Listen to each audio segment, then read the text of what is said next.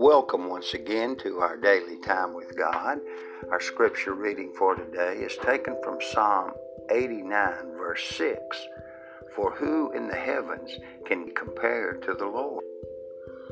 Just east of Atlanta is Stone Mountain, the largest outcropping of exposed granite in the world. On the side of the one thousand seven hundred foot mountain are carvings of Stonewall Jackson, Jefferson Davis, and Robert E. Lee. To demonstrate the immensity of these figures, workmen once set a table and chairs on the scaffolding over Lee's shoulder. Then several people ate lunch on that huge projection of carved granite.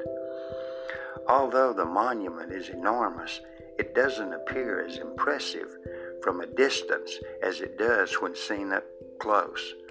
Its greatness overwhelms close observers. The words of Ethan in Psalm eighty-nine suggest a similar truth about getting to know God. The psalmist's inspired song is filled with praise to the Lord.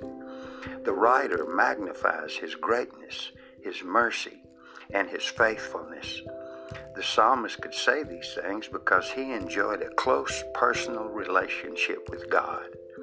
Such a vision of the Almighty comes only to one who draws near to the Lord and is overwhelmed by His greatness.